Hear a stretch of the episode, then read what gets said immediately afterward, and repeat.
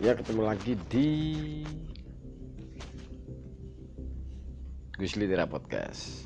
Seperti biasa kita akan ngomongin tentang seluruh beluk dunia literasi. Bisa itu tentang karya sastra, tentang membaca, tentang menulis, dan tentang isi buku. Uh, Kali ini kita akan membahas tentang apa itu prosa yang kemarin tidak jauh beda dengan edisi sebelumnya tentang esai. Kali ini kita akan mengulas tentang prosa. Dalam prosa bedanya dengan esai itu kalau macamnya prosa ya. Prosa bisa berupa cerpen atau novel. Jadi eh, beda dengan puisi. Kalau puisi eh, kita lebih banyak bermain dengan frase. Tapi kalau prosa kita akan lebih ber, banyak bermain dengan kalimat. Nah, bagaimana ya? Kalimat itu membuat atau memunculkan suasana yang hendak kita sampaikan apakah itu suasana sedih dramatis uh, lucu atau gimana? Nah di prosa ini salah satunya yang kan kita pakai cerpen misalnya. Yang membedakan cerpen dengan esai. Kalau esai kita seperti ngomong sendiri. Kita seperti ngomong tentang suatu topik kita ulas. Kita bercerita ke orang lain siapa audio sedangkan dalam cerpen prosa eh, penulis lebih banyak ber apa ya berfungsi atau memposisikan dirinya sebagai pihak ketiga yang mengisahkan sebuah cerita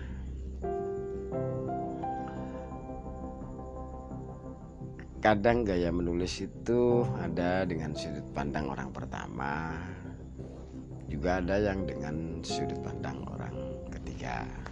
Kalau dengan sudut pandang orang pertama biasanya si tokoh uh, dalam hmm, kisah itu akan menyebut dirinya aku aku ini belum tentu si penulis itu. Tapi kadang-kadang awam itu akan menganalogikan bahwa si aku itu adalah si penulis. Padahal aku itu bisa kamu ganti loh dengan nama-nama yang lain. Bisa aku itu misalnya kamu baca cerpen tokohnya itu aku. Hari ini aku sedang berjalan di sebuah hutan aku itu kan bisa kamu ganti dengan hari ini Tono atau hari ini Joni sedang berjalan. Itu kan? Bisa. Cuman untuk mengungkapkan uh,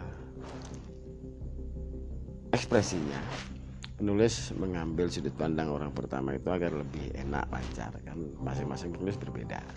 Ada yang lebih asik dengan sudut pandang orang pertama atau memakai sudut pandang orang ketiga. Nah, dalam prosa ini kita harus bisa memunculkan unsur-unsur dramatik yang pasti dalam prosa, cerpen ataupun novel atau roman. Kehadiran tokoh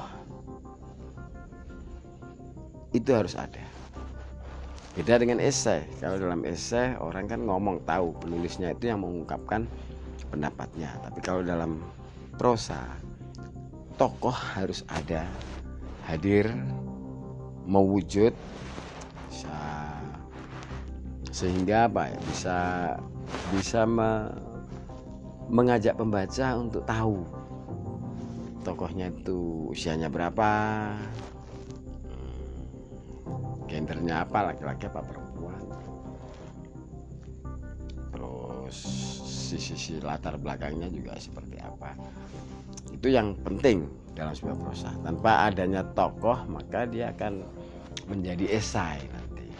Walaupun dalam prosa atau cerita pendek ataupun novel ataupun roman kita juga menyampaikan sesuatu tapi dengan gaya bercerita. Itulah asiknya prosa. Nah di banyak penulis ini biasanya kadang-kadang penulis pemula itu terjebak uh, cerpennya menjadi esai. Karena apa? Karena adegan itu tidak memunculkan dialog tokohnya sama sekali. Biasanya prosa yang seperti ini kurang kurang mengena. Karena apa? Sebuah prosa harus ada kisah yang menyajikan konflik. Kalau ada tokoh pasti ada konfliknya. Tokoh itu dengan siapa berinteraksi dengan apa bisa berkonflik dengan dirinya sendiri bisa berkonflik dengan orang lain bisa berkonflik dengan alam dan sebagainya. Nah itu yang menjadi tantangan untuk membuat seperti itu. Nah ketika kita membuat prosa tentunya harus memakai harus menggunakan uh, peta cerita atau kerangka karangan atau apa. Ada permulaan pengenalan tokoh-tokohnya terus ada konfliknya ada resolusinya dan penutupnya. Nah itulah tantangan yang dihadapi oleh seorang penulis ketika dia membuat prosa berbeda dengan membuat puisi. Kalau membuat puisi kita akan bermain frase kita memilih kata-kata diksi-diksi yang padat singkat tapi menghadirkan suasana. Tapi kalau dalam prosa kita harus membuat kalimat. Nah, inti dari prosa itu kalimat-kalimat itu tadi. Nah kalimat-kalimat itu tadi kita tidak bisa membuat kalimat langsung bagus. Semua orang pasti memulai sesuatu dengan salah-salah atau keliru atau bisa jelek. Jadi banyak orang yang merasa tidak bisa membuat prosa padahal itu sebenarnya menegasikan kemampuan dirinya sendiri mengatakan tidak. Karena apa? Semua orang bisa bercerita ke orang lain. Mengisahkan tadi ada kejadian ini ketemu ini si ini ngomong begini. Bisa kan?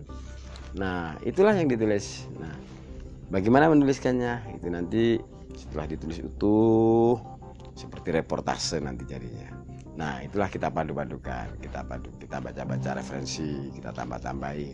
Misalnya ada kecelakaan mobilnya tipe apa kita baca referensi tentang mobil. Ini ini ini gitu. Nah itu yang membuat prosa menjadi hidup. Karena apa? Banyak sekali eh, informasi yang diperluas dengan banyak referensi. Itulah uh, yang membedakan antara puisi, esai, dan prosa. Nah, kamu lebih mudah di mananya bisa kamu pilih salah satu. Tapi yang terpenting adalah kamu harus berani mencoba semuanya. Karena penulis yang baik itu pernah pengalaman punya puisi, punya esai dan juga punya prosa ya itu aja yang bisa saya bagi di edisi tentang prosa ini. Dan seperti biasa kalau mau berinteraksi bisa di email saya agusbukhori@gmail.com yang berada di halaman depan. Cukup sekian semoga bermanfaat dan wassalamualaikum warahmatullahi wabarakatuh. Tetap setia bersama Gus Litera Podcast dan jangan lupa berbanyak membaca karena membaca adalah modal untuk menjadi penulis yang baik.